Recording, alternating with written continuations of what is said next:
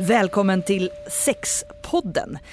Det här är vuxenradio från RFSU. Jag heter Samanda Ekman och det finns en idé och en bild av hur den heterosexuella mannen ska bete sig i sängen. Eh, det kan ofta vara så att han nästan håller på att förgås av åtrå. Och ibland är det till och med så bråttom att han måste slita upp en blus så att knapparna ryker över rummet. Eh, hålla på hela natten, också en sån här vanlig grej, kanske kasta ner en kvinna på golvet eller upp mot ett kylskåp. Eh, det som är utmärkande för de här bilderna och gemensamt är att det, det ofta inte finns något tvivel om att mannen är upphetsad. Det tas för självklart. Idag ska vi prata om machosex Pelle Ullholm, sexualupplysare på RFSU. Kan du fylla i den här bilden? Vad är det mer som ingår i den här stereotypa maskulinitetsbilden? Jag tror det sista som du säger, det är väldigt nära verkligheten för ganska många, att man ska vara kåt jämt. Det är många som kopplar ihop det just med maskulinitet, att om man inte är kåt så är det någonting som inte funkar riktigt. Eh, sen finns det andra saker som ofta kommer upp. Det är det är att man ska kunna hålla på länge som du var inne på. Och då blir det motbilden är liksom så här, om man kommer snabbt så är det någon så svaghet som inte, och det är sånt som vi får jättemycket frågor om. Uh, andra saker som vi får ganska mycket frågor om, hur kan jag dämpa själva det sköna? Alltså hur kan jag göra så att det är mindre skönt? Finns det salver? Finns det sätt som jag kan liksom utsätta mig för saker som att jag tänker på något annat? Uh, så. Jag tror jag stoppar dig där och så får vi återkomma mm. till uh, de här bilderna. För vi ska undersöka framförallt hur man kan befria sig från den här trånga maskulinitetströjan. Och till vår hjälp så har vi bjudit in Bianca Kronlöf. Hallå, hallå! Du är skådespelare, komiker ja. och eh, nu kommer jag prata ganska länge för du har gjort och gör ganska mycket. ja. jag sätter igång bara och yes. börjar hyvla av min mm. lista här. Du arbetar just nu med en ny säsong av succé serien Full patte. Yes, sitter och skriver just nu. Mm. Kommer direkt därifrån? Ja, precis.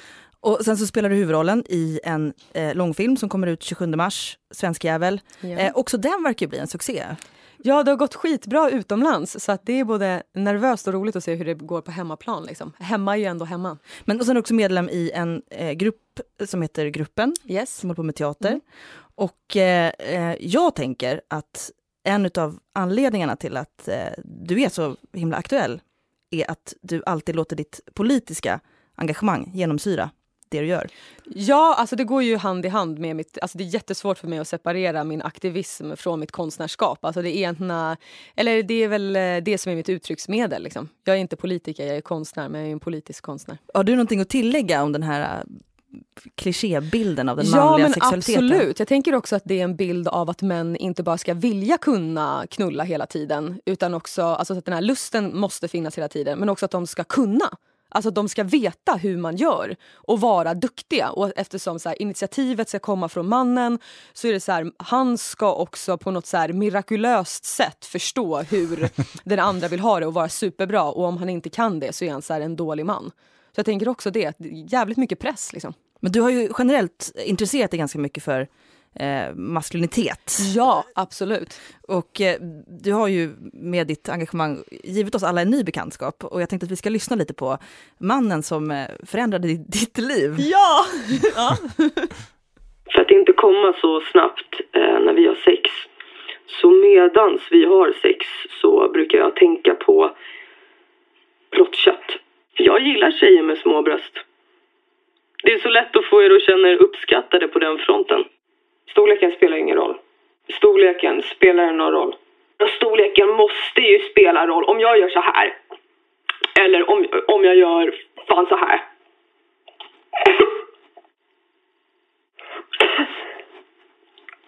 Så känner jag skillnad.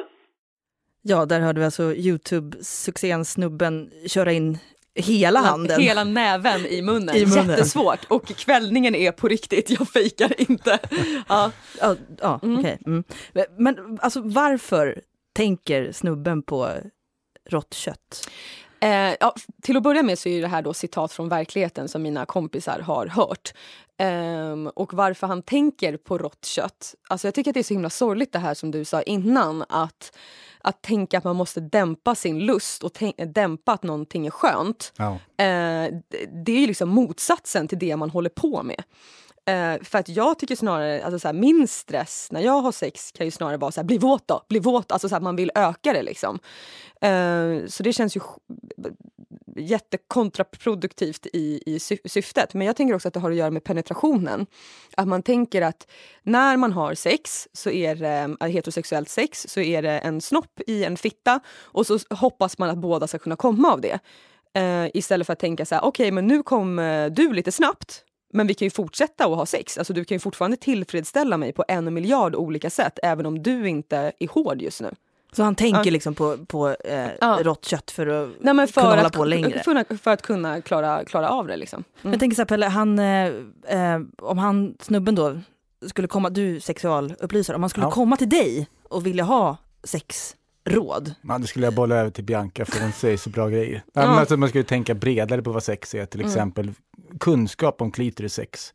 Så kunskap om vad som är skönast för den man har sex med om man har olikkönat sex. Det skulle mm. vara ett bra tips till snubben, för snubben vet inte så mycket om det här. Men det är inte ovanligt, alltså det är många som inte tänker utanför det här. Eller jag tror att folk fattar fattar mer än vad de gör. Utan mm. normen är så stark, så man gör som man förväntas göra, även om man vet och att det inte är det härliga är ju också, eftersom normen är så stark, så är den ju inte bara stark hos män, utan den är också stark hos kvinnor. Absolut. Så att mm. om en eh, kille kommer jättesnabbt och sen efter det bara, ah, men ska jag gå ner på dig eller vill du göra det här? Då blir man ju också the golden guy, eftersom man bara, shit, han var så här, wow, värsta grejen. Alltså, det är, det är inga problem. Så, alltså, jag, helt ärligt, jag skiter i hur jag kommer, bara jag gör det. Liksom. Ja. Men och det här som han säger, snubben om storleken, verkar vara en mm. fråga som han har också. Vad skulle du svara på den? Ja, men där finns det studier som visar på att man har mätt och, både längd och omfång på kukar. är det sant? Ja. ja. och då har också män så att skatta sin egen upplevelse av sexualiteten och det finns ingen korrelation. Alltså det finns inget samband med hur stor kuken är i förhållande till hur bra ens sexliv är. Mm. Det som kan finnas, det är om man har en ovanligt stor kuk, så kan vissa sätt att ha sex på som man vill ha, till exempel penetrativt omslutande vaginalsex blir svårt. Mm. Eh, men det är sällan ett problem om kuken är lite mindre. Så det finns ju sådana problem som finns åt det hållet, möjligtvis. Då. Ja. De behöver också tips om också på det här med bredare sexpraktik. Att, att snubben vill hålla på så, så länge då som man förstår eftersom mm. att han måste tänka på kött. Ja. Mm. Och då undrar man lite hur länge han... Det är så jävla hemskt! ja. Ja. Vad är men det för kött? Vegan? Är det rått eller? Nej men det var en kille som hade sagt det till min tjejkompis. Liksom. Ja, men som, och också som att det var lite häftigt att han så hade kommit på ett system hur han skulle kunna knulla så länge som möjligt. Att men rått kött hur då? I en förpackning nej, men, eller i en, ja, på en tallrik? Då, nej, hon blev bara så här, åh herregud det här är så jävla sjukt. Men förstå också att du ligger och har haft sex med någon och så säger den efteråt så här, vet du vad, jag klarade av att ha sex så länge för att jag tänkte på rått kött medans vi hade sex. Alltså det är ju inte skit man bara också få höra det. Ja, vad hände med deras relation? Eh, icke långvarig. Där ser man. Ja. Eh, men när han tänker sig att han vill hålla på länge, vad är länge ens en gång? Precis, det här är en av de vanligaste frågorna. När man går ut till exempel, jag vet när vi skrev i Metro om det här, så ungefär hur långt ett samlag brukar vara. Om man bara tänker när man har det här kuk i fitta-delen. Så är det en de mätningar som finns, kanske fyra, kanske fem minuter. Så. Men det finns också en föreställning om att det ska vara 20 minuter, som många har. Men alltså, jag tycker att det här är så roligt, för att en gång tittade jag på en klocka när jag hade sex. Ja. Alltså jag började, äh, så här, jag bara okej okay, men nu är klockan typ hel. Ja, och så knullade vi och jag tyckte verkligen också, jag bara I'm on a roll! och så bara knullat så jävla länge! Och sen så bara eh, var vi klara och så bara vände jag mig om och så bara var det på riktigt typ så här, fyra minuter? och då kände man också så här, va? Var det här det men Kände du att det var det längsta då? Nej men alltså då blev jag också så här, ett, jag har ingen tidsuppfattning kände jag ju då. Eh, och sen också att, att jag typ också blev typ lite besviken på mig själv, att jag tänkte att jag borde ju kunna ha hållit på i typ en timme eller? Men, eh, men alltså, det här känns som ett helt nytt ämne för en ny podcast. Ja. Sex och tid och, miss, ja, och missuppfattningar mm. kring, kring det. Mm. Jag tänkte att jag vill fråga dig också Banka för ditt otroliga engagemang i den här, eller ditt maskulinitets eh, undersökande. Ja. Hur började det och vad, vad, kommer det sig av och varför är du så intresserad av att utforska det? Uh, ja, men dels uh, så är det ju för att våran, uh, min teatergrupp Gruppen, vi gjorde en föreställning om män så att då har jag ju läst jätte, jättemycket. Eller, och tillsammans med Nina Haber och Elin Söderqvist som jag har gruppen med. Och då blir det så att när man får reda på kunskap så tycker man ju att det är roligare. Liksom. Men sen är det också eftersom jag är feminist eh, så tänker jag att man har geggat ganska länge med så här, vad är kvinnorollen? Jag, och eftersom jag också är eh, cis-kvinna så blir det också så här, vad utsätts jag för? Mitt liv, vad är jag rädd för? Vad påverkas jag av? Men då också så här, men vart är makten?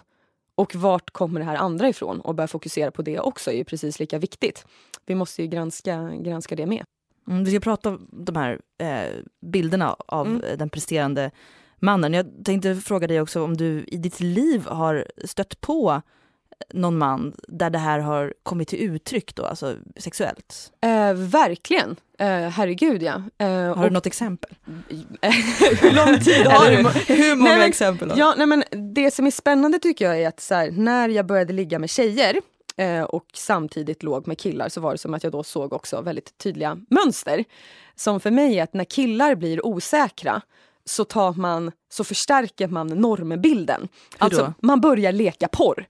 Alltså att det blir så här, man kompenserar sin osäkerhet genom att kanske bli typ lite aggressivare, lite hårdare, ta lite mer initiativ och typ bli sämre på att lyssna.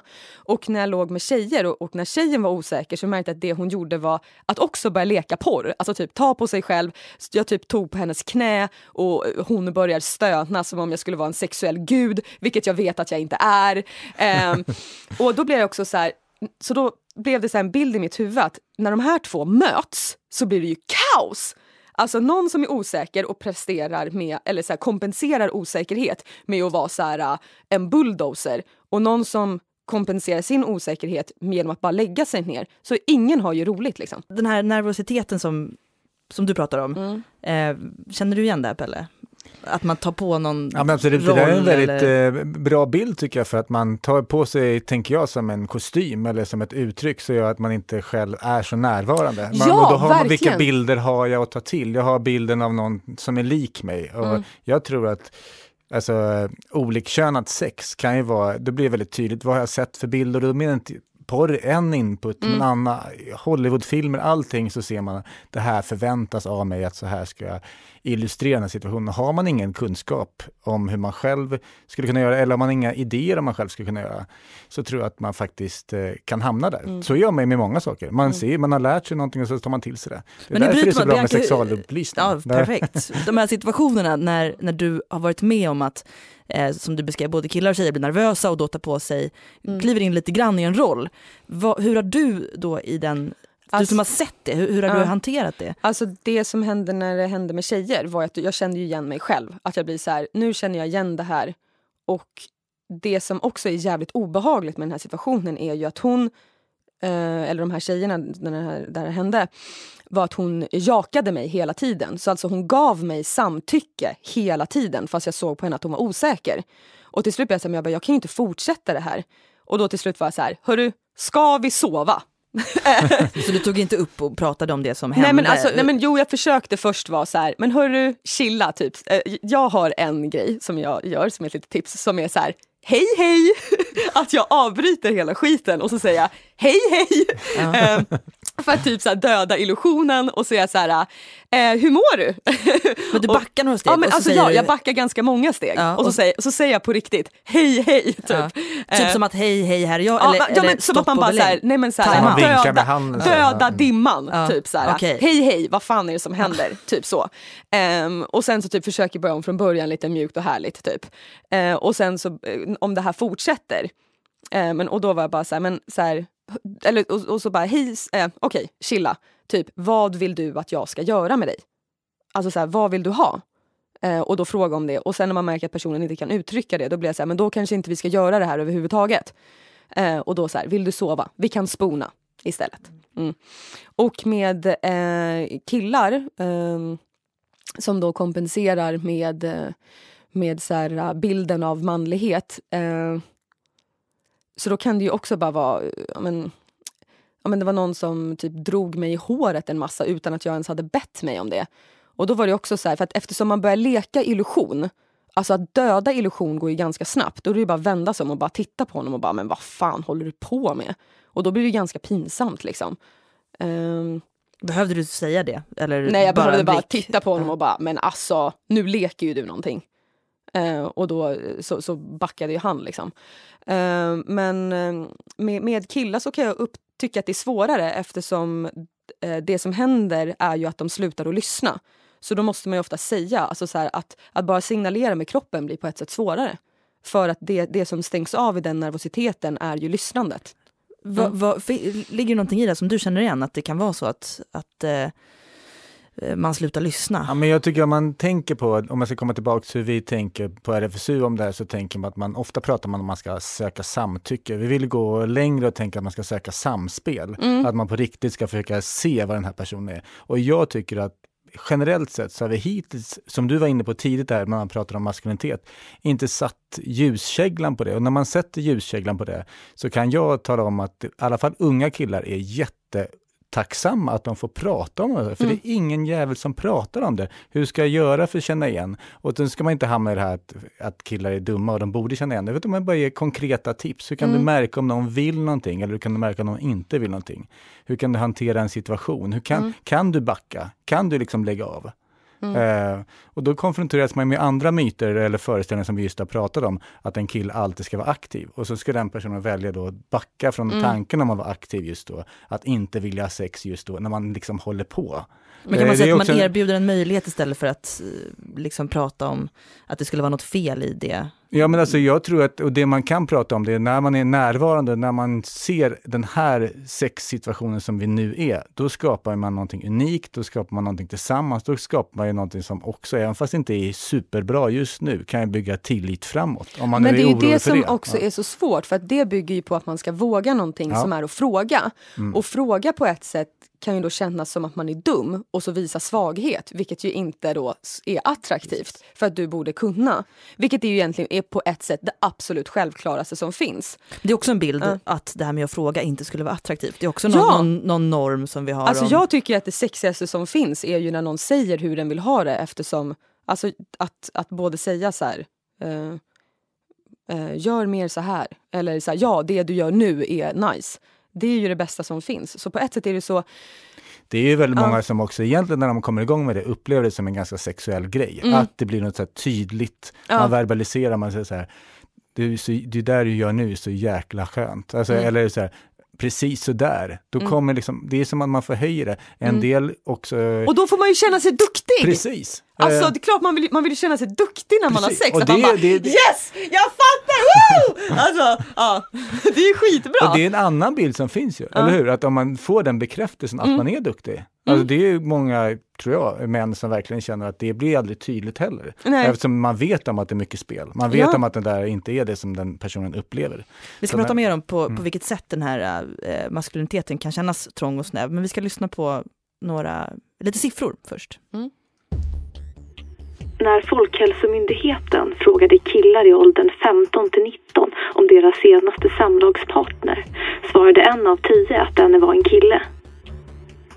En av hundra i åldrarna 15 till 19 definierar sig varken som tjej eller kille. Var tionde kille i åldern 15 till 29 år säger att han haft vaginala samlag mot sin vilja det senaste året. En av fem män saknar en nära vän jämfört med var tionde kvinna. För 30 år sedan saknade var tredje man en nära vän. Machorollen hänger samman med våld. Risken för att ha utövat våld ökar till det tredubbla för killar som instämmer i påståenden om stereotypa könsroller och i stereotypa påståenden om maskulinitet och femininitet. Män utgör 98 procent av de misstänkta vid sexualbrott. Pelle, vad tänker du när du hör de här siffrorna? Ja, det är både upprörande och eh, positiva siffror på samma gång. Det är liksom en blandning.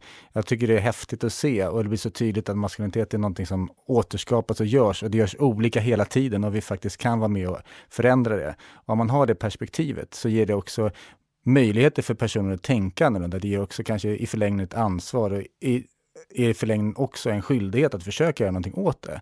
Istället för att uppfatta det som någonting stereotypt. För det, och fast. För det är det vanligaste fortfarande.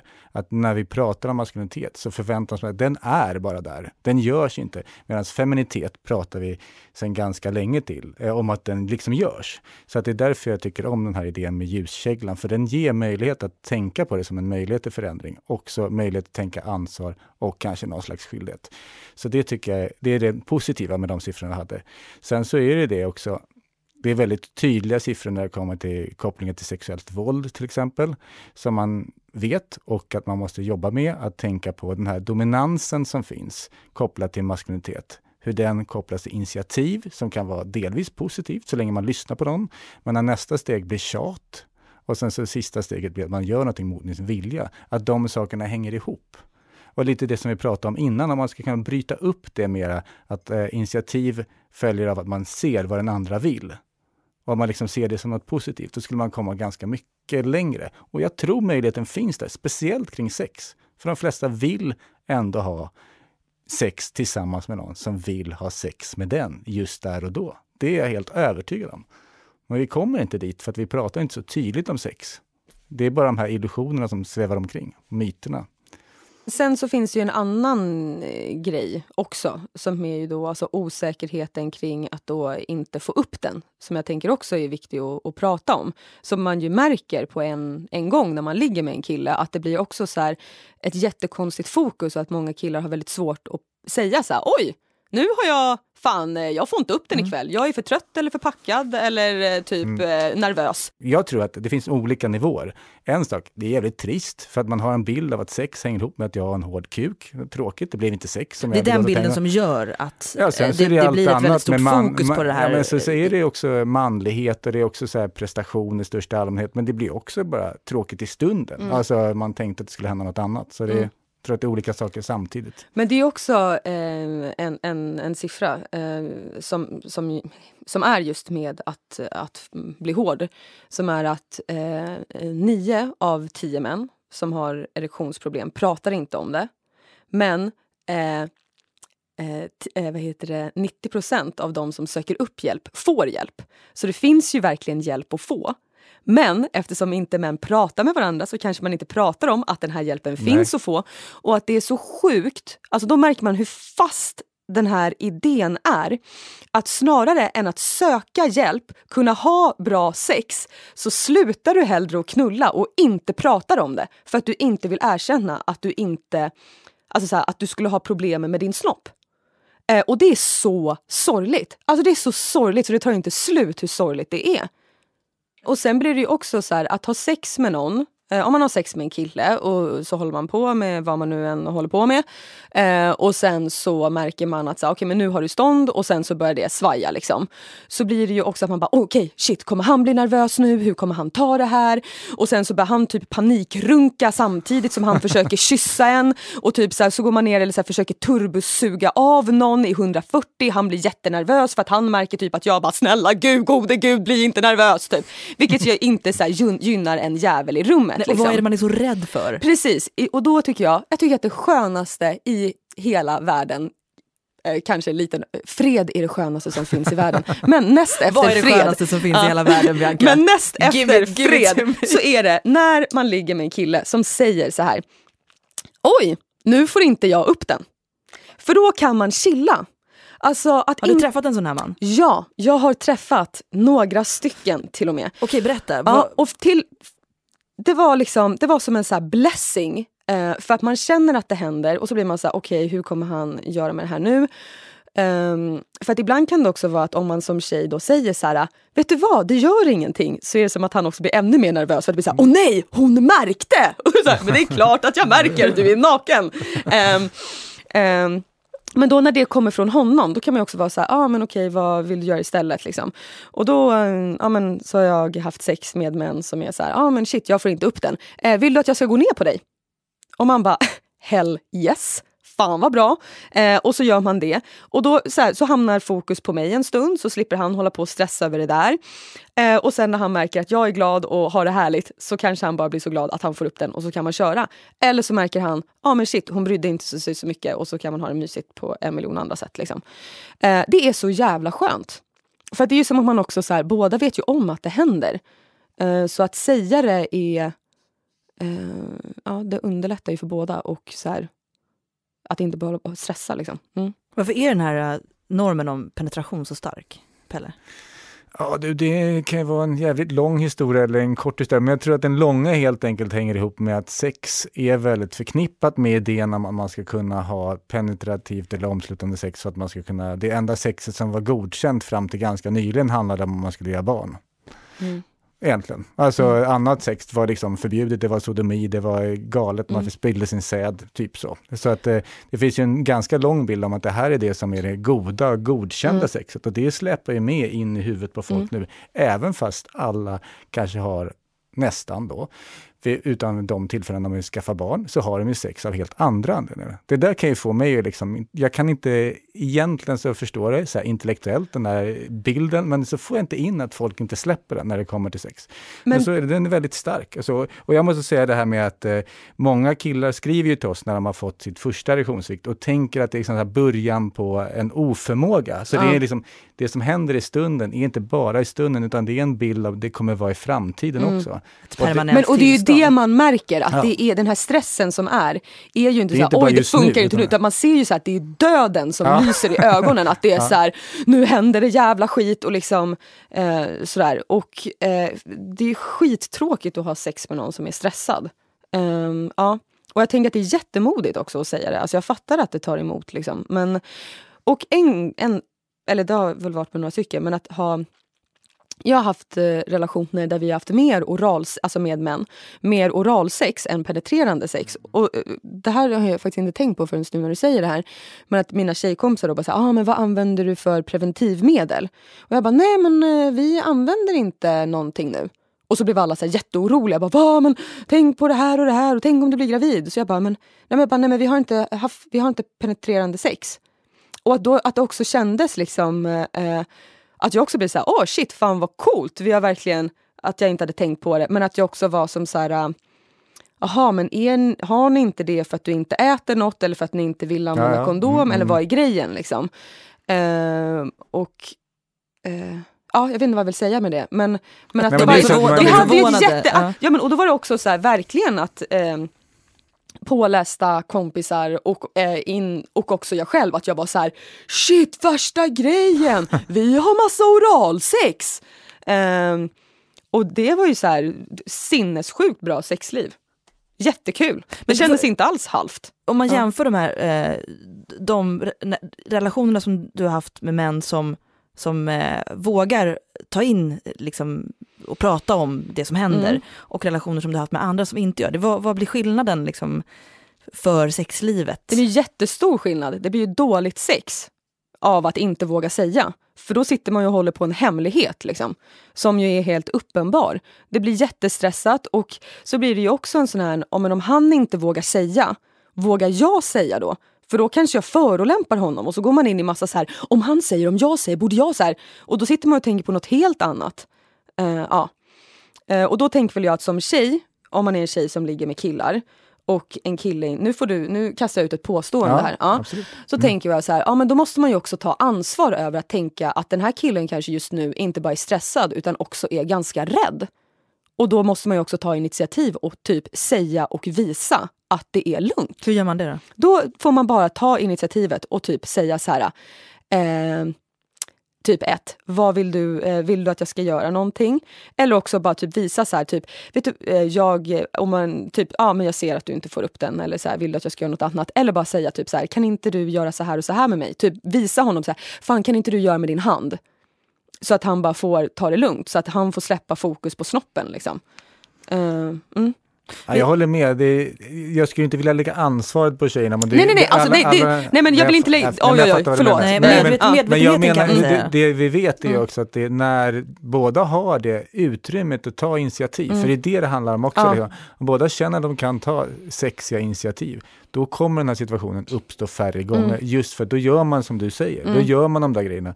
Och då kan man ju se, då får de här killarna en erfarenhet av, ja men den den dog på mig nu, Ja. men den kom igång igen. Ja. För att jag hade en så cool eh, person att ha sex med. Nu Det får jag så stresspanik, Ja. jag måste alltså säga. Jag menade Nej, inte jag förstår att det. säga att det var att lägga över ansvar, utan bara mer som ett tips Ja, till precis. tjejerna. Det var Jag så. vet ja, att du bra. det. Jag vet, men jag ville bara dubbelsäga det för jag blir så stressad. Och sen kan det finnas andra anledningar till att man inte vill ha eh, penetrativt sex som heterosexuell man, tänker jag. Och det, det tänker man ju sällan på, men jag har träffat en Eh, man som heter Thomas och eh, han fick ett feministiskt uppvaknande under sin studietid och eh, började då ifrågasätta den här penetrationsnormen och ville för egen del i sitt sexliv utforska att, att inte ha penetrativt sex. Och vi ska lyssna på tre händelser i hans liv där han har gått emot penetrationsnormen.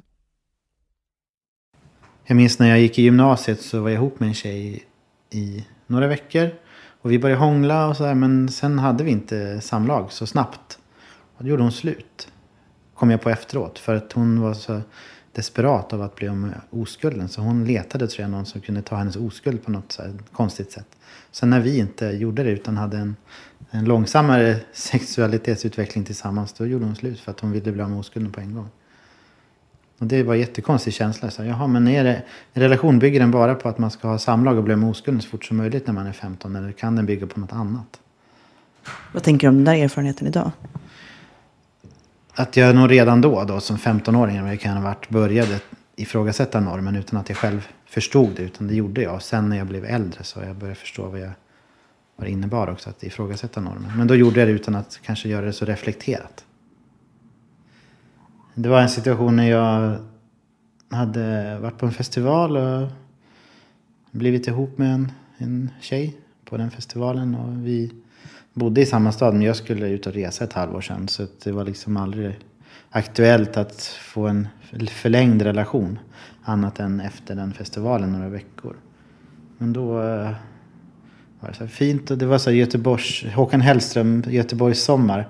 Med så här Vasagatan och eh, fina här sommar i Göteborg liksom. Och sen så, så hånglade vi och sen så ville inte jag ha eh, penetrationssex liksom.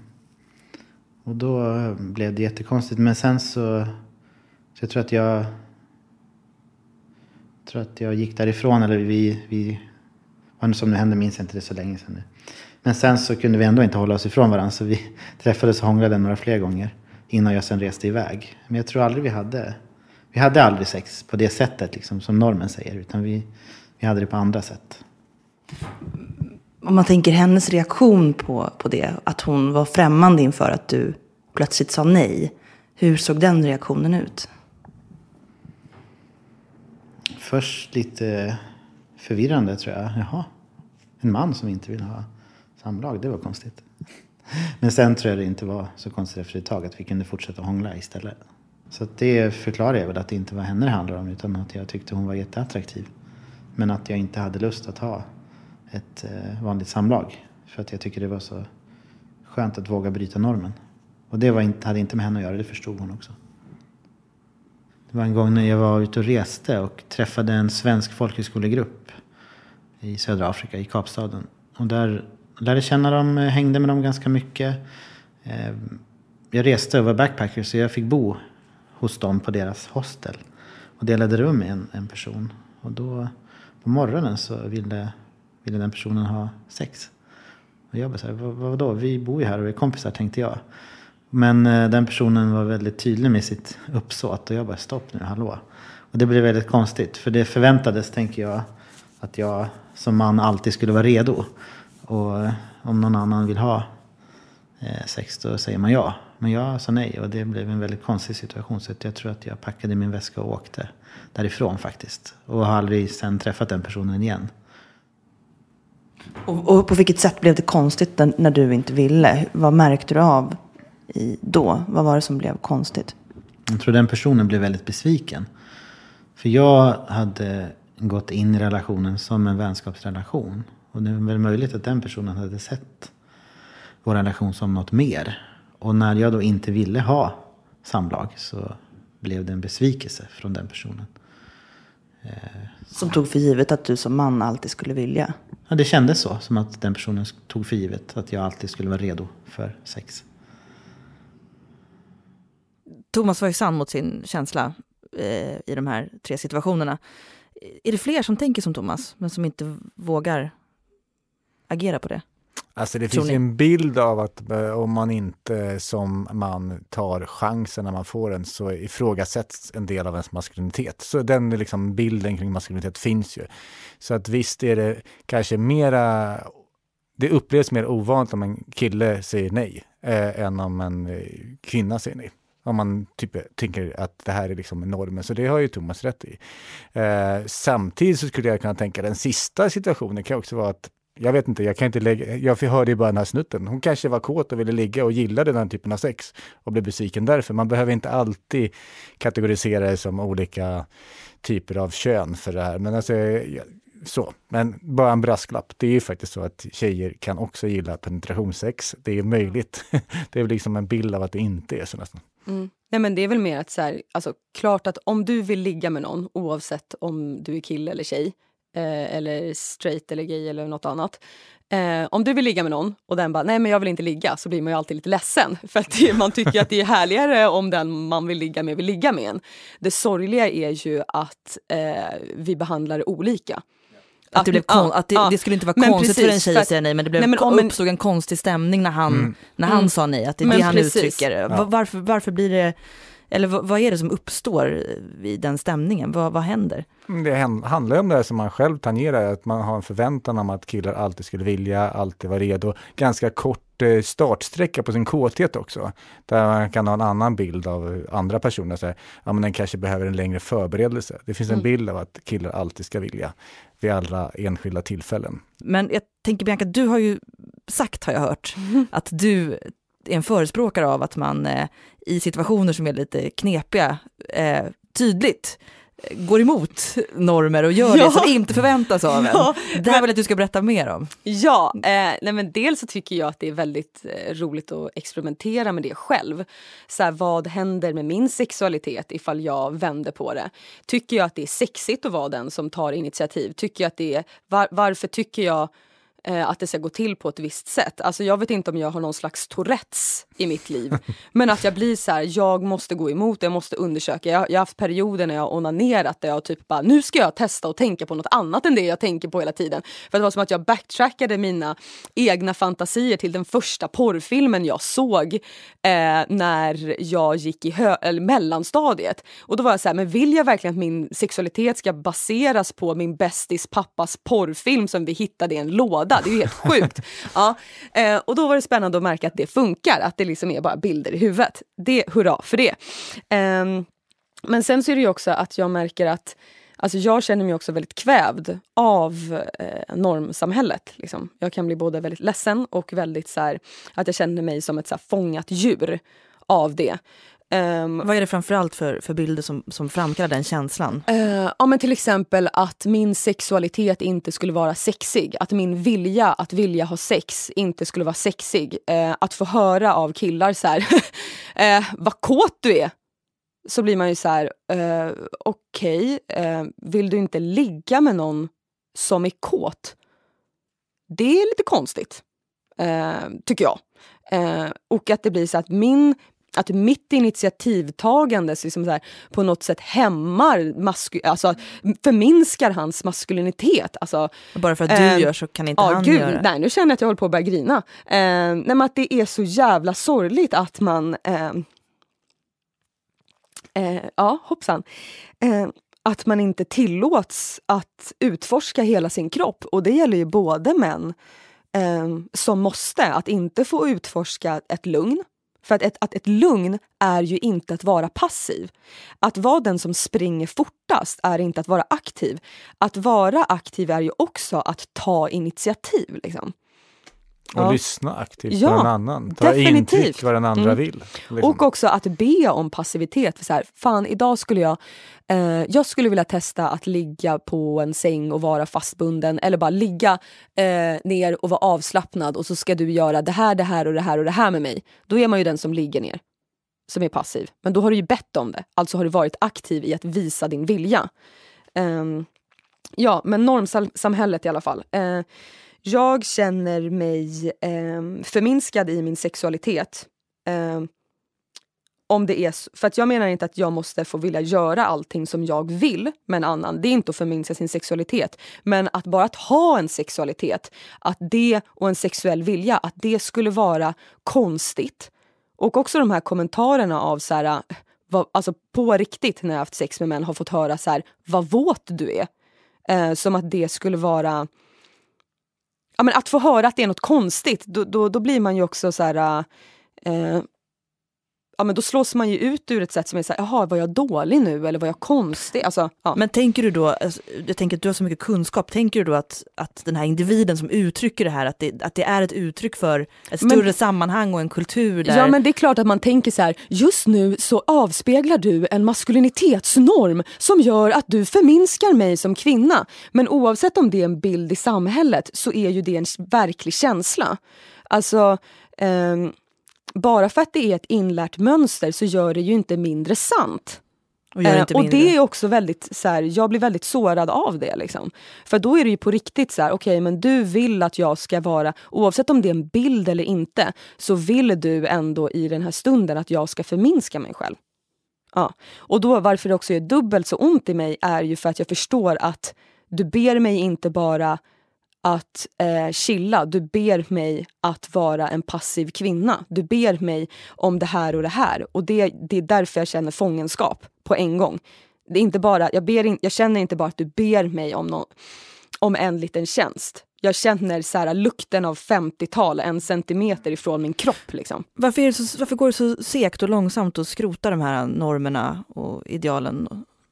Ja, men jag tror att det beror mycket på att vi pratar väldigt lite seriöst om sex. Vi pratar inte så ofta om sex i samhället på det här sättet som Bianca tar upp nu. Vi lyfter inte den nivån. Är det för Ja. att vi pratar om sex på ett annat sätt Ja men som precis, tar vi allt har, utrymme? ja, men precis. Det, är, det, är, det är ju en egen podd det också nästan. Vi har ju en fantastisk förmåga att skoja bort det eller liksom förstärka det som är, man brukar kalla för talbart, det som man inte, det som är liksom bekvämt att prata om. Eller Och det använda pro- sexet för att sälja? Ja men precis, och det liksom tar allt utrymme och då tycker folk att man pratar mycket om sex fast man egentligen har en slags omedveten strategi. Någon har det. Så Så det jag här är- inte det prata här om sex är- på mm. riktigt så. Det här är ja. en, men alltså- konsekvens om, av att, Men- en konsekvens av att vi inte pratar tillräckligt mycket om sex. Ja, men jag skulle vilja också haka på det som Bianca säger som är väldigt intressant och det är liksom att sex borde kunna vara verklig shareware. Liksom om någon är kåt så är det jättebra, då kan två bli kåta. Eh, istället för att man skulle känna att man, man, det finns bara utrymme för en att vara kåt i en situation. Det, det låter, jag känner också mig ganska berörd av den tanken. Jag hoppas vid, inte, vid, vid sexgudarna, att det inte behöver vara så. Att det inte måste vara så, utan att det kan bli en annan bild. Ja, vi får tillkalla Ja, vi sexgudarna. får göra det faktiskt. Och vad skulle vi be dem om? Ja, vi skulle be dem om att man kan tagga ner sin mas- alltså betydelsen av maskulinitet. För jag tror att det som man kan peka på här nu, det är också att det finns ju mycket att tjäna på att man kan få utrymme att reflektera kring maskuliniteten och inte bara ta den för givet. Och det måste man ju liksom vara ödmjuk på ett plan för de personer som har hårt knuten bild till maskulinitet. Det är inte ett eget val, det är inte någonting som de Nej. har valt. Det är någonstans där de har hamnat. Men däremot så när man har möjligheten att tänka på det och får utrymme om det, då kan man ju komma till det här att då måste jag börja fundera på vad jag tar för ansvar kring den här situationen. Det är fortfarande ett kunskapsbrist skulle jag vilja säga. Och sen finns det självklart ett inbyggt motstånd. Jag är inte naiv. Det finns många män som inte vill bli av med den positionen att äga kåtheten också. Varför Att inte? För, jo, för man vill kunna vara trygg och dominant i situationen, att man inte behöver vara... Det är ju någonting att vara behagfull som också är att någon annan kan ta initiativ som man inte riktigt vet om man vill vara med om. Det finns ju någonting tryggt och säkert att vara den som sitter fast i båten och bestämmer vad som händer. Så är det Och med all blir, dina cirklar blir ju aldrig rubbade om du konstant är den dominanta. Då är det ju så här, nu ska jag gå in i ett rum, jag ska flytta stolen hit. Och så gör du det. Du blir ju inte, du blir inte överraskad, du blir inte överrumplad och du behöver inte tänka om. Liksom. Vad finns det för positiva eh, grejer med att få sina cirklar rubbade? Det är precis det du säger fast tvärtom. Att liksom, om man skulle kunna få de här intrycken, och det beskriver folk som tillåter sig att få de intrycken, så är det en helt annan sak att ha sex med någon som tar initiativ, som Mm. gör någonting oväntat. Då blir det en unik situation. Då blir man ju kanske kåt på riktigt. Man spelar Mm. bara inte upp den där filmen i huvudet, utan då kan man känna att fan, det här berör ju mig. Alltså det här sättet att ha sex. Det kommer ju vara en av de bästa gånger jag har haft sex om jag tillåter mig att göra det. Och börjar man tillåta sig det, då kan man ändra på de här förväntningarna, de här vanorna som man har kring sex. Så jag tror att, eh, jag tror bara att man, det, det finns många tendenser, bara man får den där upplevelsen en, två, tre gånger så vill man fortsätta ha den. Så att det är inte så jäkla mycket som behöver ändras på vissa individplan liksom. Eh, det finns ju också en bild om eh, homosexuella män som går ut på att man är antingen passiv eller aktiv, en idé. Eh, alltså att man blir påsatt eller sätter på. Och eh, jag har träffat en person som tycker att det här med att vara bara aktiv eller bara passiv är lite gammalmodigt och snävt. Jo, men passivitet och aktivitet i sex är ju att eh, så här, jag gillar det båda. Jag verkligen tycker att det är guld att, att använda sig av båda de praktikerna eller vad man säger. Liksom. Att, eh, för jag funderade igår när jag skulle gå hit och tänkte på att, så här, vad, att jag inte riktigt visste hur det skulle vara att leva utan det ena eller utan det andra. Men så snackade jag med en kompis och vi kom fram till att så här, ja, men jag började ju ändå i någon sorts när jag började ligga med snubbar då, att jag började i någon sorts passiv bana, bara för att den snubben som jag låg med då var aktiv. Det finns verkligen en uppdelning av att vissa anser sig vara passiva helt och vissa anser sig vara aktiva när det gäller penetrativt sex. Och eh, det är ju fine för dem, men jag gillar båda. och det är soft att testa på. Vad är det som är bra med att gilla båda? Det är att eh, ja, det finns f- fler möjligheter. Och eh, roligt att bytas av och, liksom, och leka, med, leka med makt och status blir det ju. Och det svänger ju runt på de där klassiska eh, normerna eh, lite oftare då. Du sa att du leker med olika eh, roller. Sådär. Kan du beskriva de olika rollerna, den passiva och den aktiva? Ja, det där är ju så jävla intressant. För att man kan ju vara aktiv men ändå ha kanske ha normativt lägre status. Liksom. Hur då? Ja, men jag tänkte på det, att, för jag tänkte hur kan man vara aktiv fast man är passiv? Konstigt ibland. Jag tänkte så här, om jag är ute och går med en, eh, med en person som, och så eh, kanske jag så här, stannar upp den personen, vi är utomhus, jag stannar upp personen så här, och kanske börjar gå ner på den. Då är det ändå den som säger bara, nej va, vad är det som händer? Ska vi, ska vi ha sex nu? Och jag bara, ja det ska vi. och så är det, för då är jag väldigt aktiv, men att jag gör en klassiskt eh, givande grej som kanske är lägre i status och att det är den som, den som blir överraskad som bara får liksom. Ett medel till sex är ju att leka med status och makt och dominans och underkastelse. Liksom. Har du något exempel på hur, hur, du, är, hur du har lekt med det någon gång? Ja, Jag har- tänkte på en story, att när jag var i Paris nu senast och så skulle träffa en snubbe för en kort sexuell kontakt. Liksom. Så jag så här, kommer upp till hans lägenhet och bara tja, tja, hej. Eh, och så är tanken att han ska suga av mig. Och jag bara, äh, fast du vänta, innan jag ska göra det här så ska jag bara, jag måste bara gå på toaletten. Och han bara, nej, nej, nej, nej, nej, nej, du eh, pissa på mig. Jag bara, va? För jag har inte haft eh, pissex tidigare. Så jag blev lite så här ställd och så, ah, okej, ja men vadå, skämtar du nu eller? Är du säker? Han bara, nej, nej, men jag är säker. Ja, bara, ja soft, okej. Och så kände jag, ja men absolut, det kan jag göra. Så han ställer sig på knä och så får jag, och så pissar jag på honom innan, innan vi ligger liksom. Och då tänkte jag på den situationen som att när jag kommer in där och vi gör det så är ju jag, han vill att jag ska vara den dominerande. Men han är ändå den aktiva. Skulle man kunna säga. För att det är han som bara, det är på hans villkor. Jag vill att vi gör så här. Kom igen, ge mig det här. Och han blir samtidigt den underkastade. Och att eh, jag blir den, den passiva som bara låter det hända. Liksom. Vad läser vi in i de här orden? Passiv, aktiv? Ja, det är, jag tycker orden i sig är ganska förlegade. Ibland så önskar man man hade något annat. Liksom. Men, eh, Verkligen. mm, För att jag tycker att när jag hör ordet passiv, då hör jag viljelös. ja. Och det är det som är fel. För att vara den som är eh, typ blir gjord på, eller vad fan man nu ska säga, eh, så behöver man ju inte... Alltså jag skulle nog säga att det handlar om så här, att uttrycka vilja eller inte. Och att då blir, alltså passiv för mig låter som ett väldigt eh, jobbigt ord. Eh, så jag skulle nog vilja ha något annat. typ. Lyssnande? Ja, men, men även, även, man vill ju inte ha någon så lyssnande och icke-lyssnande i sex. Det låter jättejobbigt. För jag tycker att det som var så bra här är just att man visar, alltså jag tänker att det här är jätteviktigt, så här, att man till exempel inte ska leka så BDSM-lekar och sånt och tänka att det handlar om att en kommer in och pucklar på en annan. För egentligen är det ju exakt det som han beskriver här, att den som då inte är, dom- den som är dominant måste ju hela tiden vara snornoga med att lyssna på den andras gränser. Alltså att vara dominant kräver extremt mycket. Och att då vara den som blir piskad eller pissad på eller som är eh, lugn, eller vad man nu ska säga, eh, också verkligen visar hit men inte längre, jag vill att du gör det här och det här och att det hela tiden är på dens villkor. Och det är ju inte att vara eh, passiv eller att inte vara initiativtagande. Mm. Ja, det är därför det blir så fel när dominansen är kopplad till att man är icke-lyssnande samtidigt. Ja, för då är den jättefarlig. Det är Ja. Och det är jättefarligt. den som finns, om man nu ska, i en slags dominant eh, maskulinitet så finns ju den tyvärr. Att man Mm. inte är inlyssnare, man tillskriver inte den man har sex med en Ja. egen sexualitet och därför inte någon egen vilja och därför lyssnar man inte på den. Precis. Hur kan, man rent, hur kan man rent praktiskt backa från det? Om man känner igen sig, känner, hur, hur backar jag från den där rollen? Och, och, och nu gillade vi inte ordet, men hur kan jag experimentera med att vara mera passiv eller icke-dominant?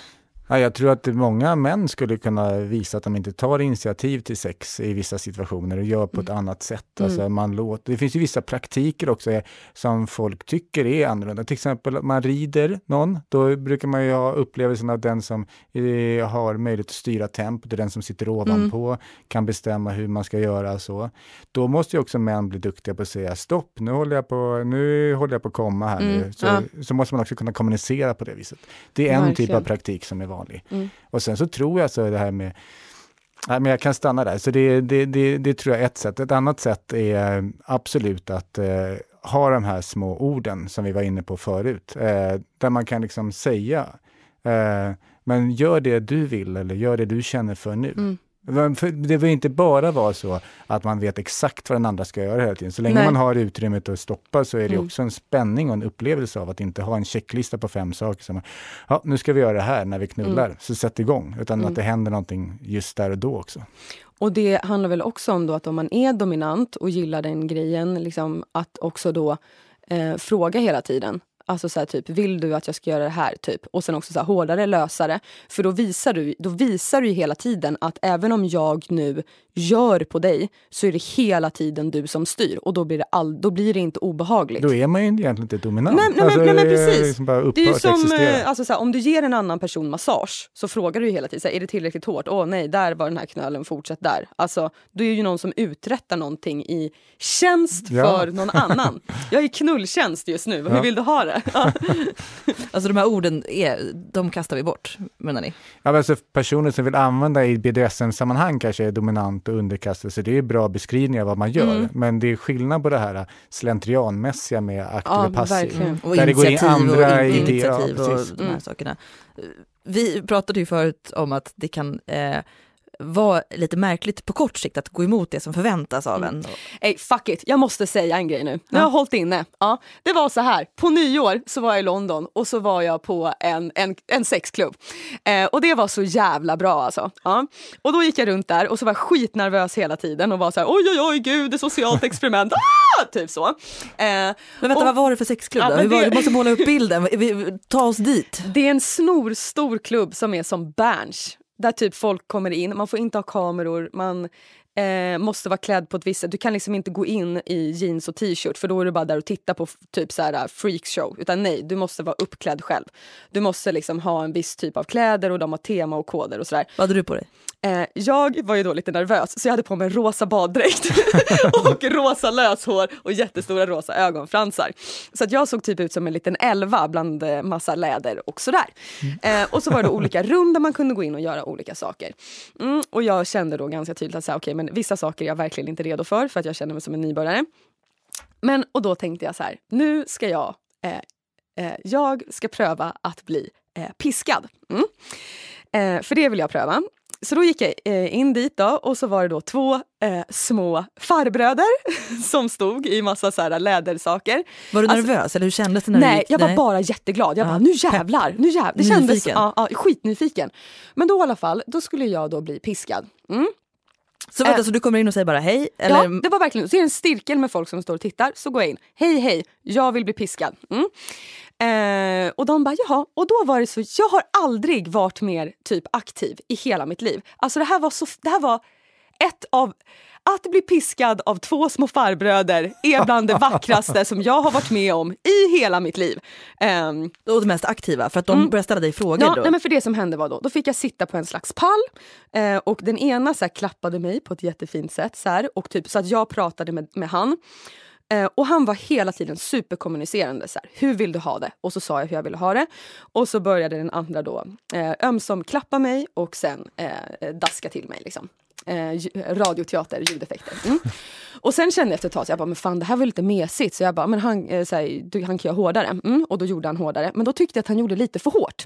Och då märkte jag så här, då började jag skämmas för jag var så här, nej men nu har ju jag sagt att han skulle göra hårdare så nu kanske jag får ta det här. Men så blev jag bara så här, men vad fan håller jag på med? Nu är jag ju här och ber om saker, då ska jag göra det jag vill. Så jag bara, nej, lite lösare men inte så lös som alldeles nyss. Och han bara, lite hårdare men inte så lös som alldeles nyss. Och så gjorde han det Eh, ett tag. Och då var det så himla fint för att det var verkligen så här, de var där för min skull. Alltså jag var så jävla aktiv och de var så jävla lyssnande. Och sen kände jag så här, nu är jag klar. Eh, så jag bara tack tack. Jo, innan det också, apropå det.